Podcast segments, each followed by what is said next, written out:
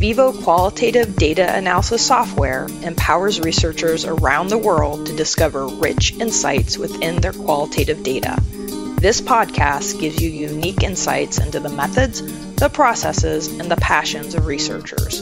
Welcome to the NVivo podcast, Between the Data. Thanks for joining us today. I'm Stacy Penna, the Growth Marketing Director at Lumivero.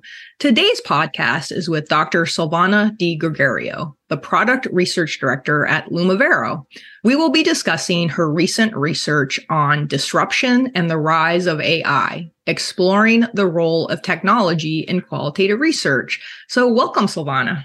Hi, Stacy. So my first question is, how did you get started working with qualitative research? Well, it goes back to when I was an undergraduate at Smith College in the States. I did a semester long sociology course, which was doing about a qualitative research project the whole semester.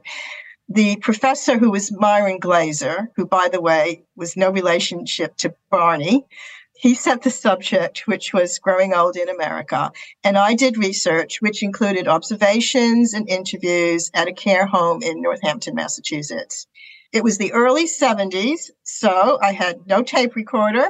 And we were taught to excuse ourselves to go to the loo or restroom where we would quickly write up our notes. And that was what we were taught to do. and so I did that. And then I typed up my notes in duplicate using carbon paper on my portable Olivetti typewriter. And I bought what was essentially a cardboard box which held hanging file folders where I cut and pasted my notes organized into themes. So that was the technology of those times, and that was the beginning of my love for messing about with qualitative data. I love it. the bathroom technique. thanks. Why did you decide to conduct research on AI and its effects on qualitative research? That goes back to in 2020, I did a survey and some interviews on the impact of COVID 19 on qualitative researchers in their research. And I subsequently did a follow up survey with some of those same respondents in early 2023. So I had been thinking about the impact of the disruption caused by the pandemic on qualitative research practices. For example, I saw from the follow up survey that it seemed to accelerate the acceptance of online data collection, you know, using Zoom or Teams or whatever. So I had been toying with the notion of disruption, and I felt that the sudden rage about AI, which we have been experiencing throughout 2023, was another form of disruption. Certainly a different disruption from what we experienced during the pandemic, but a disruption nevertheless. And that was something that I wanted to explore. And also wearing my hat as the product research director for Lumivero for NVivo and Citavi, I wanted to understand the best way that those tools could take advantage of any benefits that generative AI could offer. So what was your research design? Well, the overall research question was understanding qualitative researchers' views on generative AI, whether they've used it or not, and any ideas they had about how it could help or hinder the qualitative research process. In August 2023, I designed a survey with 18 questions, half of which were open ended. And I have to say that I was surprised at the depth of the answers to those open ended questions in the survey, which goes to show that qualitative researchers consider generative AI an important issue. There were 174 respondents. The sample was from people who had attended the Lumivero webinar on NVivo and ChatGPT back in June 2023. And I also had some respondents from a few academic discussion forums where I had posted the survey. And from the survey, I selected a cross section of the respondents who varied in terms of their experience of doing qualitative research in general, how they rated their comfort with generative AI on a scale from one to 10, and also from different sectors. And in the end, I conducted seven in depth interviews with them to explore further their answers from the survey and get more background information and, on how they have played with generative AI. I developed their questions from their survey answers, but I did my own experiment with ChatGPT giving it some anonymized background of the respondents and their questions to suggest interview questions.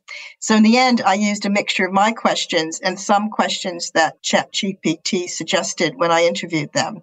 And I have to say that ChatGPT gave some good suggestions. Uh oh. so just so I understand a little better and listeners do, can you sort of describe what generative AI is? So generative AI is this new form of AI that is really based on very large language models. They've used like hundreds of thousands, probably millions of bits of data. And this is all textual data, I have to say, in order to build a model from which you could interrogate the data. So it, it's sort of an interrogation process where they've developed ChatGPT so that it acts kind of like a person so that you can ask it questions and it responds in sort of a way that a person would respond. So it's a very interactive thing. And the thing is, is that it's not trained in a particular way. You know, the answers aren't given beforehand by the developers. It's basically itself putting together relevant bits of information in order to ask your question. So it's not that, let's say, legacy AI programs or AI programs that, for example, with understanding sentiment, sort of what we have in NVivo, basically those were developed so that words were actually assigned by real people in terms of how positive and negative they were. And so therefore it's working on that basis. Whereas generative AI is actually just itself looking at the connections between disparate bits of information to give you an answer. So hope that answers your question. I just wanted to make sure I was understanding that correctly with your answer. This podcast is sponsored by Lumivero developers of NVivo and other software designed by and for data experts to illuminate powerful new insights that help customers make decisions with confidence. If you're looking for a better way to analyze and manage your qualitative data, try using NVivo with the 14 day trial. How did you analyze the data you collected? Well, I did a straightforward thematic analysis using NVivo, of course. uh, in one of the open ended questions, I asked them to list the generative AI tools that they've used or played with. And I had never heard of a large number of those tools. So I asked both ChatGPT and Google Bard to group them into types of tools and ChatGPT and Bard grouped them very differently, but also both were unsatisfactory. For ChatGPT, I think it's partly because its database is a bit dated now, and some of those tools are very new. But they both showed inaccuracy. So in the end, I had to search on the internet for those tools to understand what they did. But I just did basic thematic analysis in, in NVivo as, as I would normally do. Mm-hmm. What were some of the most common tools that people mentioned? Obviously, ChatGPT was way up there and Bard, but there were tools like Connected Papers, Elicit, which is for literature review. It's, it was quite interesting that a lot of people were experimenting with generative AI tools that support looking at literature, sort of summarizing yeah. literature, finding other papers, that sort of thing. So those were the most popular ones. And how did you find researchers uh, using the AI tools for their work? So in the survey, only 18% said they actually used generative mm. AI in their research. There was about half, just under half, who had been playing with and experimenting with generative AI tools, but they actually stopped short from using it in, in their own research, but they were doing a lot of experimentation. And, and so just over a third had never even tried using it. Those who used it in their own research, it was mainly summarizing transcripts maybe summarizing literature, pulling out themes. So those were key ways they used it. And another important use was to improve their writing. And that was particularly important for researchers whose first language is English. So, for example, one researcher told me how he used it to improve the abstract of a paper he was submitted. He wanted to make sure that he conveyed correctly in English what his research was about. Most of the researchers using generative AI, I said, as I said, we're experimenting with it, usually with dummy data or literature. And as I said, many were playing with literature review work, either to find more relevant articles or look at connections between articles or to produce summaries of articles. And most of researchers would be following up to check for accuracy. And that was very important to them. And many use it also to generate ideas for proposals, for research. Even some were having ChatGPT critique their own work. And some used it for lesson planning and even creating a course outline for modules that they were teaching. So really they were using it across the whole research process from generating research topics all the way right through to writing up. I think it's interesting you, you used it also for your own research. yeah, yeah. I, well, I play with it a lot, yeah. and I played with it a lot before I did the research as well. Yeah. So, what are some of the concerns about using generative AI in qualitative research that you found?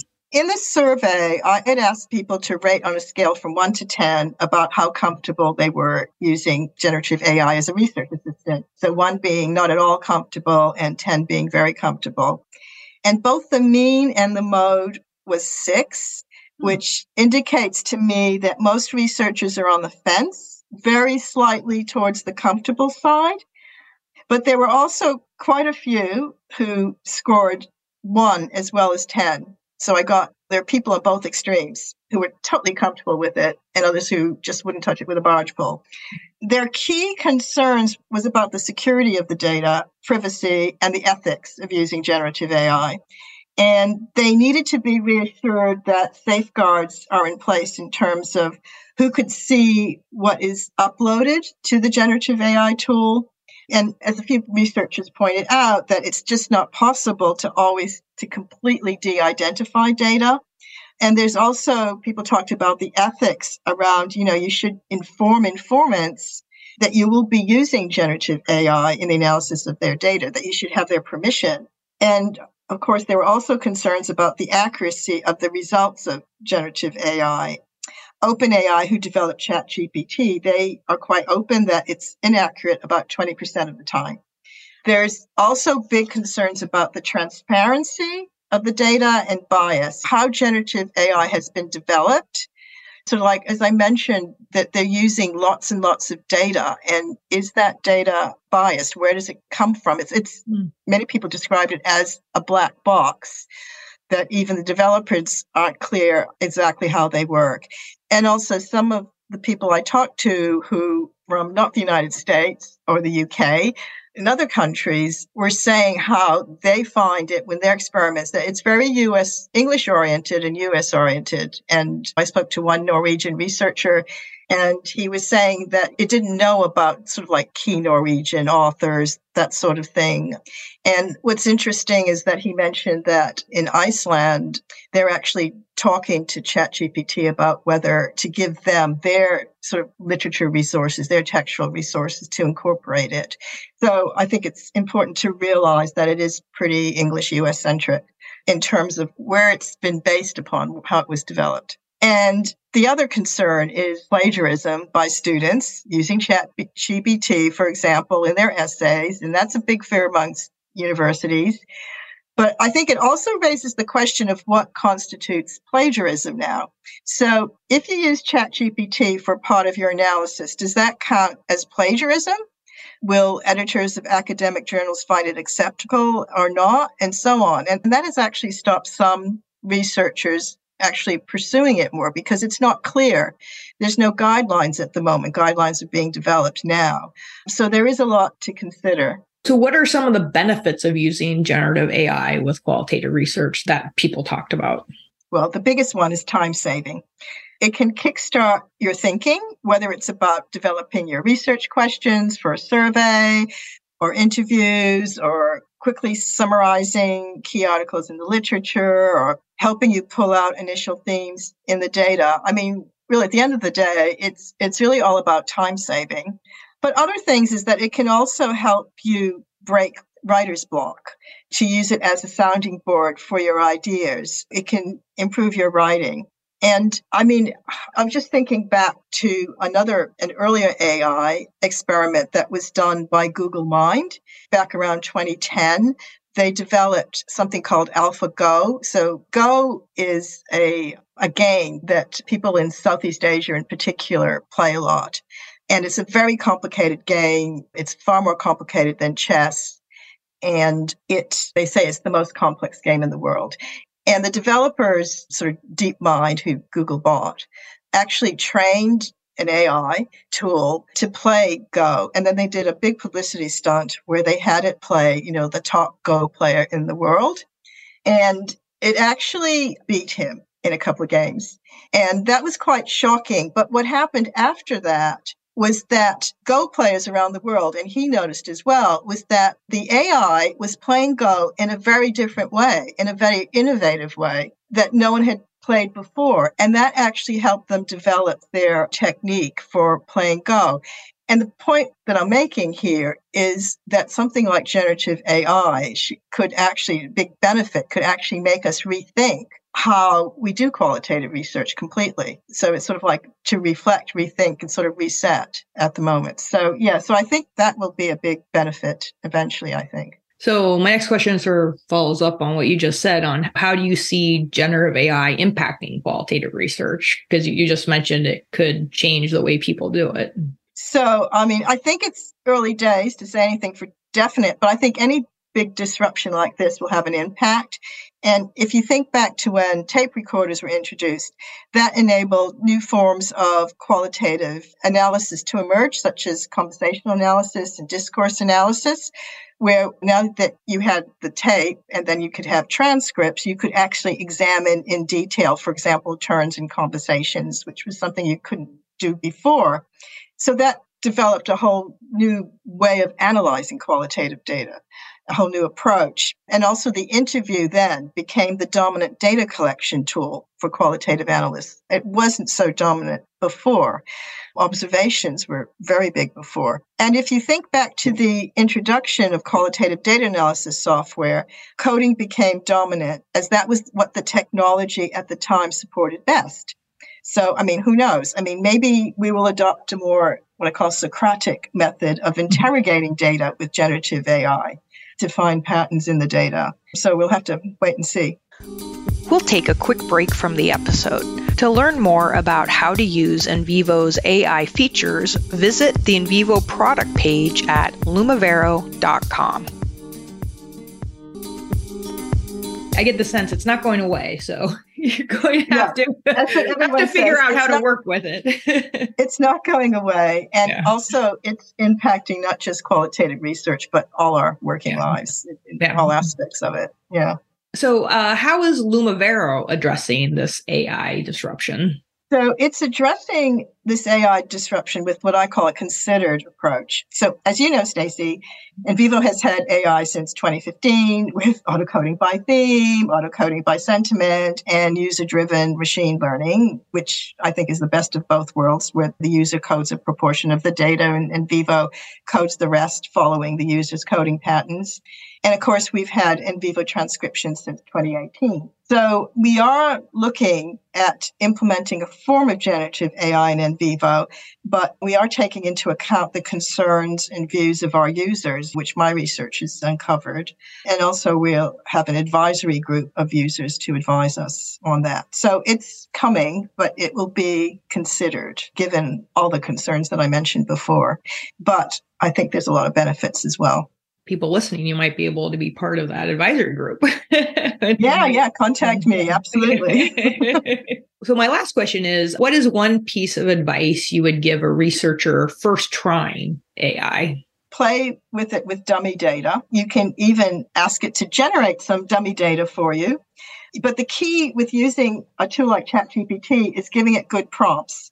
Better the questions you ask it and the more context you give it, the better the answers it gives you. And also it's an iterative process. You know, just don't just stop with the first answer you get you need to keep refining your questions and you need to keep asking for using ChatGPT to refine its answers. So it is, like I said, the Socratic method. It's, it's this very iterative process of questioning and refining the questions back and forth.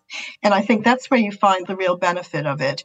But also to realize that it's not completely accurate. You have to double check things, but it can be a good sounding board, certainly, to get, you know, your ideas flowing. So it sounds to me like if you have qualitative research experience, you might be actually pretty good at using it with the questions part, right? Because so much of Absolutely. qualitative research is asking questions and digging deeper. And like you said, that iterative process. Yeah, yes, I mean, I think as qualitative researchers, we've been trained. We know how to probe, how to ask questions.